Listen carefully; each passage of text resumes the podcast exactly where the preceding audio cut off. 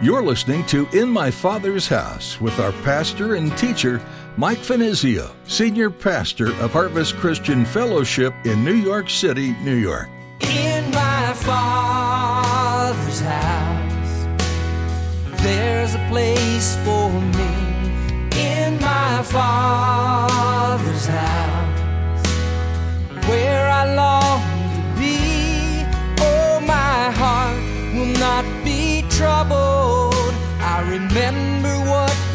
said.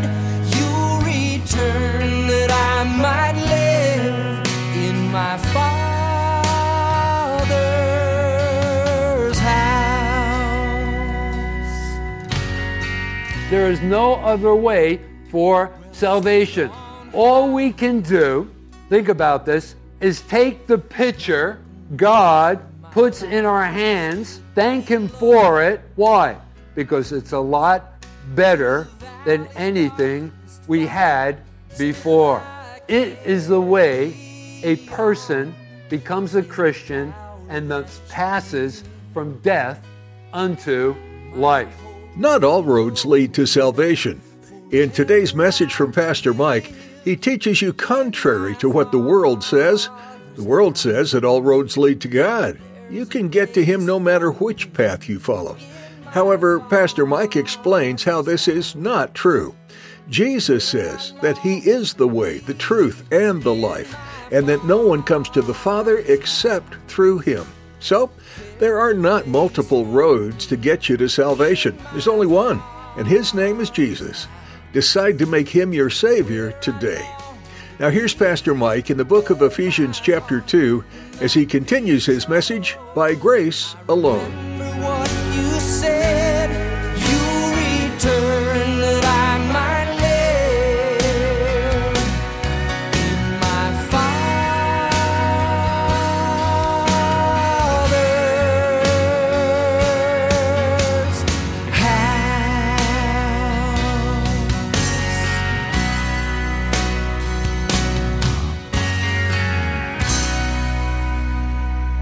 If it's not of grace, you, there's no way that you're going to be able to continue to, to sense the having true fellowship and communion with God. And it's at that point many people kind of just, you know, slip out the back door of their Christianity. It's all of grace. Now that brings us to our second point this morning, and that is what is faith?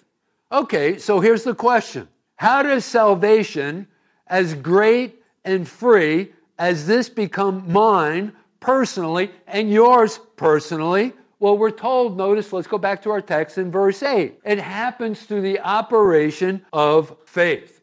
Now, before we give you, we really talk about what, what uh, qualifies true faith, I want to clear up some of the common misconceptions, misunderstandings, uh, address some of the substitutes that people put in place for faith. And with that said, let me first of all tell you what this faith that's being recommended to us here is not. First of all, under this heading, it is not subjective feelings. That is, it's not a gut feeling, it's not some warm and fuzzy feeling.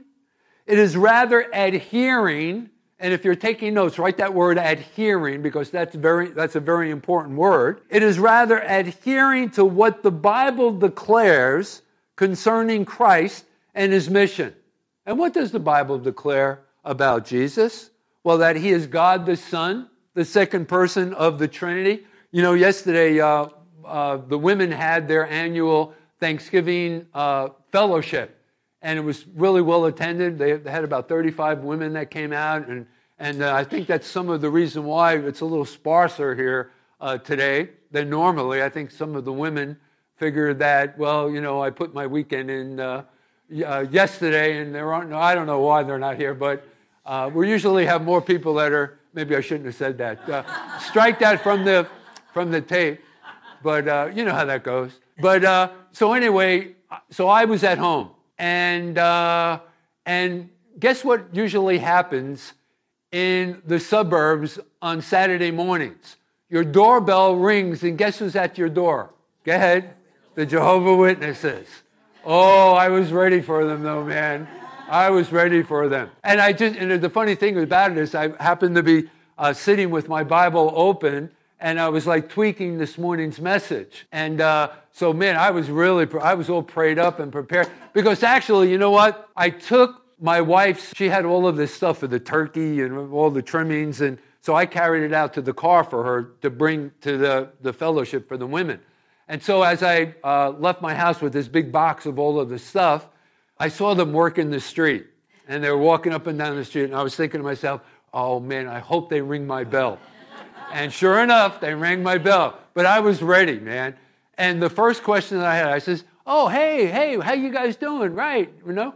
And I said, uh, uh, and they, the, the first thing they said to me was, uh, would you have some time? We would like to show you this 60 second video. And I says, Oh, I said, uh, Are you guys Jehovah Witnesses? And they said, Yeah, we are. And I said, Oh, wow. I says, uh, You know, can you tell me what you believe about Jesus Christ? Do you believe that Jesus Christ is God? And of course, they said they don't. And, uh, and so I says, You know, hold that thought right there. I went back into my house, grabbed my Bible, and man, they got a Bible study. They, literally, they got a Bible study. And I told, and I went through every verse that I could think of, you know, off the top of my head, that deals with the subject of how that Jesus is the second person of the Trinity. And I went all through it. I got the guy's phone number. He's going to come back. He's going to, and, and, I hope, I hope he comes back with his elders, and because that's usually what they do. They uh, will come back, but they're, they're going to come back with their, you know, with their arsenal, right? Uh, that's usually the way they go about it. But I hope they do. And uh, so, anyway, I got his phone number, and I'm going to call him during the week. And uh, hopefully, I'll meet the meeting and hopefully invite him to come on out to our Sunday morning service uh, as well. But anyway, getting back to the point, uh, and that is uh, what does the Bible declare concerning the person of Christ and his mission? Well, that he is God the Son, that he died for our sin and rose again according uh, to the scriptures and acknowledging him as Lord of our life. That's what, that's what true faith. So it's not the subjective kind of feelings, it's not a gut feeling or warm and fuzzy feeling, right? And then, secondly, this faith that's being recommended to us here is not gullibility. That is the attitude of a person who will accept something as true apart from evidence simply because they earnestly wish it to be true. And I got to tell you something. I am absolutely amazed at what people accept in their systems of beliefs.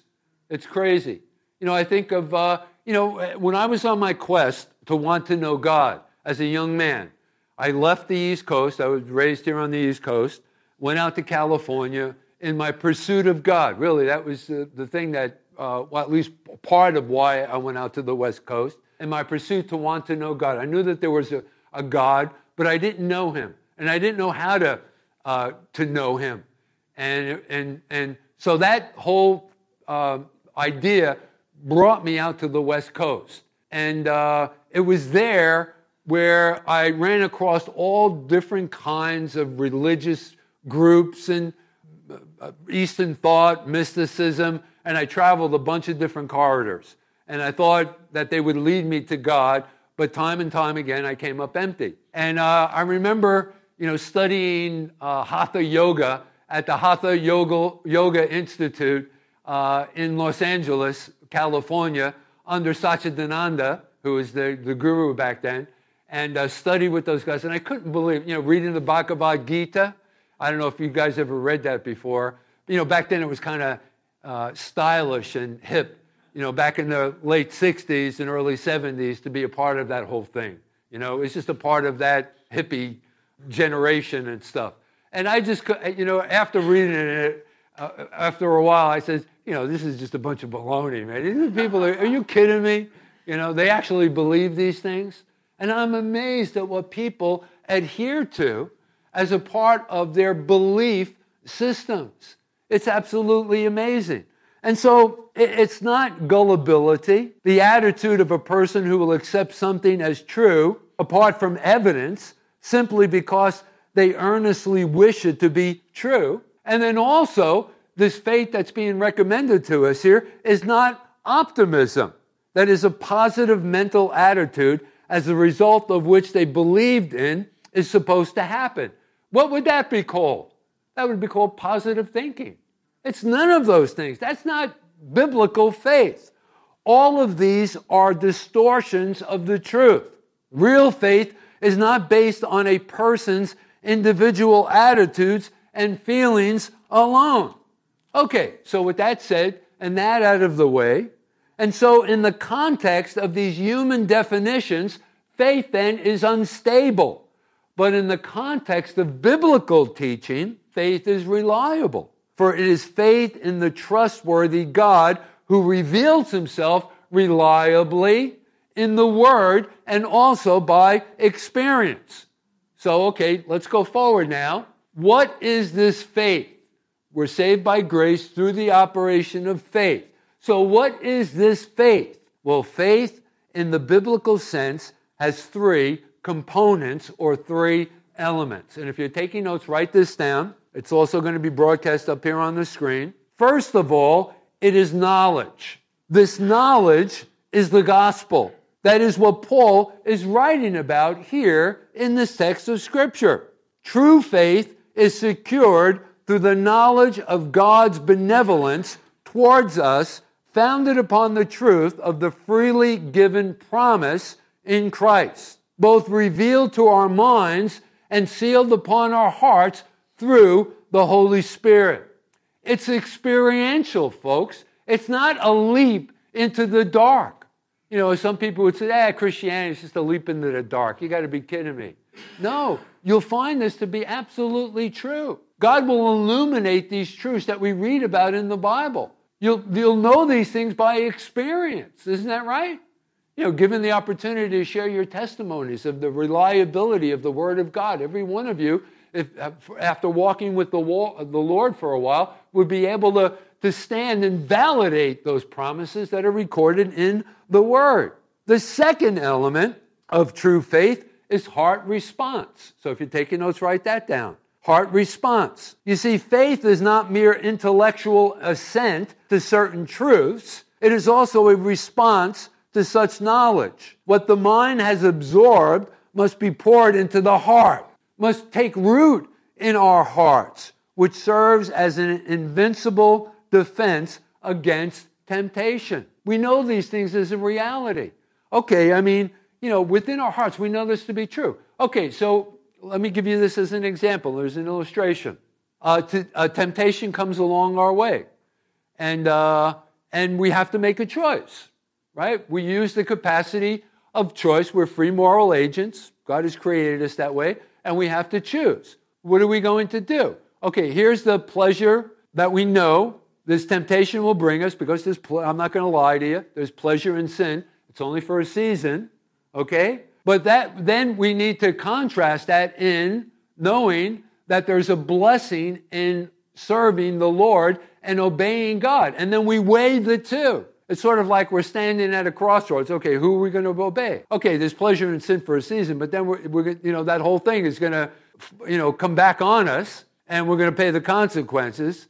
The soul that sinners shall surely die.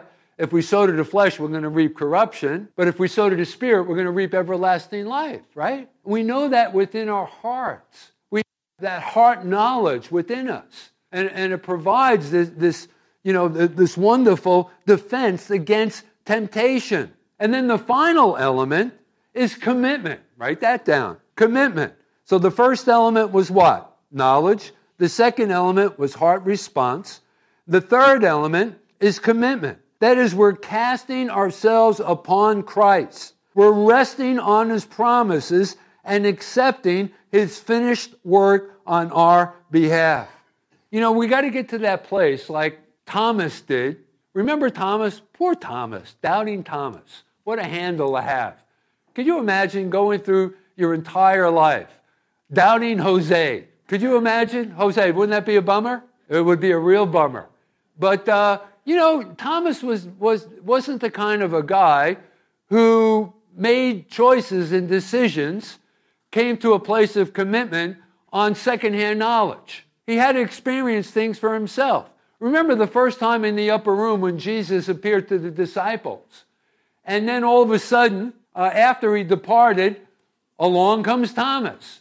And so they're sharing with Thomas, Oh, you missed it, Tom. The Lord was just here. Oh, really? Yeah? What have you guys been smoking? You know, kind of a thing. And, uh, and so, right in the middle of the conversation, guess who shows up again? It's the Lord. And then Jesus uh, turns to Thomas and he says, Thomas, come here. He says, uh, Put your hand in my side where they passed me through with the spear, and see my hands and my feet where they, were dro- where they drove those nails uh, that affixed me to the, to the, to the, the wooden cross. And the evidence was so overwhelming that Thomas responded, My Lord and my God. That's where every, each and every one of us needs to get to. And that's a kind of a, it's a kind of a commitment. So when temptation, when sin, when we're faced with that situation and we're standing at the crossroads, we, we, we make that commitment to the Lord, my Lord and my God. I'm not going to go any other way. I'm not going to take any detour, you see. Commitment. So these things are the three elements of faith. Let me say them again for you. Let me broadcast them again. It's knowledge, right? It's heart response. And lastly, it is commitment. Now, that brings us to our third and our final point this morning, and that is not by works. That is, how, does, uh, how God does not save us? God does not save us by works. Notice what it says there in verse 9 not of works, lest any should boast. Now, this makes faith something other than a work. So, the faith that's being recommended to us here is not a work. Not by faith, lest any man boast. For although faith is a channel by which the grace of God comes to us, it is not a deserving action or attitude on our part. Is it too hot in here? You want me to put the air conditioner on? There we go. How's that? That'll help you out a little bit. Okay? Okay, so let me let me let me say that one more time. This makes faith something other than a work. For although faith is a channel by which the grace of God comes to us, it is not a deserving action or attitude on our part. What does it say there in verse 8? And that not of ourselves, it is a gift of God. So do you realize that the faith that you actually possess comes from God Himself? It's a gift. And one of the reasons why is so that you don't go around boasting about it. Like you conjured up this faith, like you had something to do with the faith that you possess. The truth of the matter is, is that we do not contribute to our salvation, even in so vital a matter as the faith by which Christ's work is received. Now, someone at this point might take exception to what I just said, because the Bible tells us wait a second, Pastor, faith comes by hearing, and hearing by the Word of God. And so I must play some kind of a role in that whole process because I come to church where I'm hearing the Word of God. And if I didn't come to church, I wouldn't hear the Word of God, and thus faith wouldn't be produced within me, right? So I must have something to do with this faith. No, no, no. Because listen, you know what? Here, here are two people, put them alongside of one another. One person hears the very same message that the other person is listening to. The one person is absorbing it like a sponge, and the other person is going right over their head and they get nothing out of it whatsoever. So, what's the point? It is God who gives us the capacity to be able to receive of the Word of God, to process the Word of God. You see? If that wasn't true, then Paul wouldn't have told us. Let's go back to Ephesians chapter 1.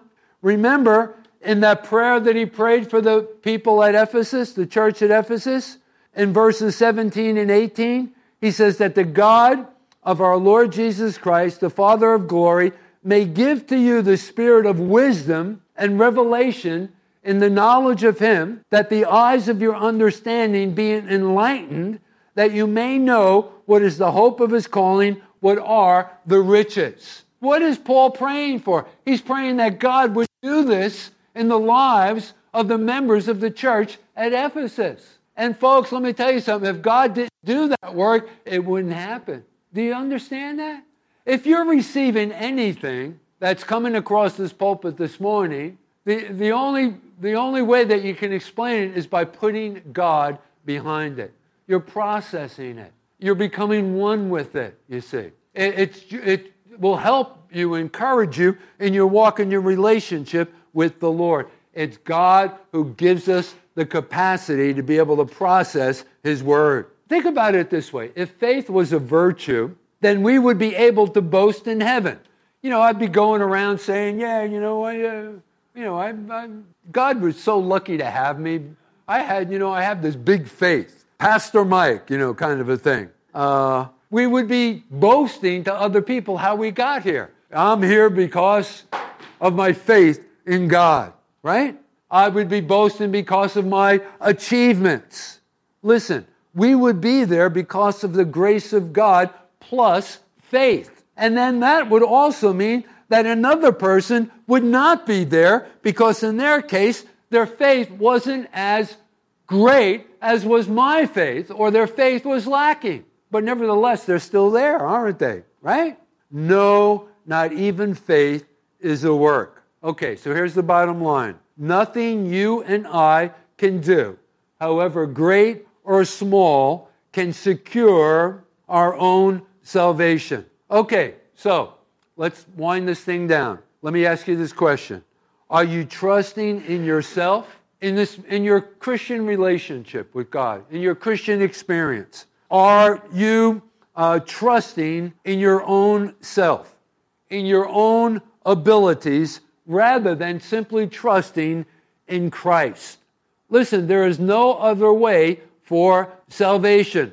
All we can do, think about this, going back to our, that story now, is take the picture God puts in our hands, thank Him for it. Why? Because it's a lot better than anything we had before. It is the way a person becomes a Christian and thus passes from death unto life. You know, there's this uh, uh, stanza of this hymn, and I'll close with this. It's called The Rock of Ages. Probably some of you are familiar with it. And it expresses this sentiment quite well. And I quote, Nothing in my hands I bring. Oh, it'll be up here. There it is up there.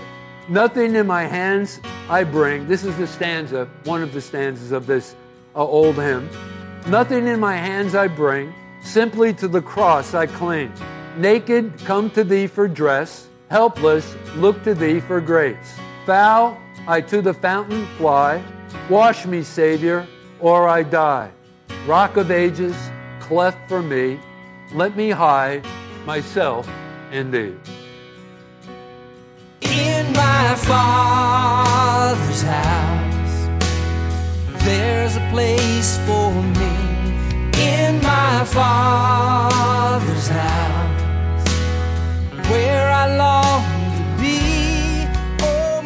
Thanks for tuning in to today's edition of In My Father's House as we study the book of Ephesians with Pastor Mike. It's no secret that people can sometimes be messy. So, when you put all kinds of people into a church building, there's bound to be problems. For this reason, the Apostle Paul wrote to the people of Ephesus to remind them to remain unified in Jesus. When Jesus remains at the center of your relationships, the body of Christ is so much sweeter. Take Paul's writings to heart and seek to live in unity with those around you.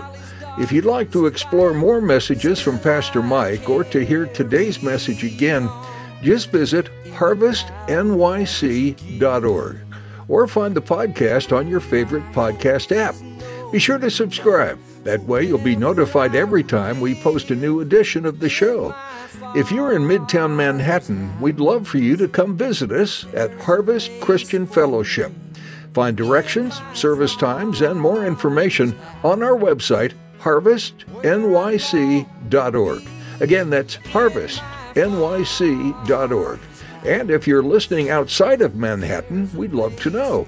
Please send us a quick note at harvestnyc at verizon.net. That's harvestnyc at verizon.net. It's a great encouragement to Pastor Mike and the team at In My Father's House to hear where these messages are being listened to. With that, we've come to the end of our time with you today. We're so glad you were able to spend this past half hour with us. Join us again for more from this verse by verse study in the book of Ephesians next time, right here on In My Father's House. I remember what you said.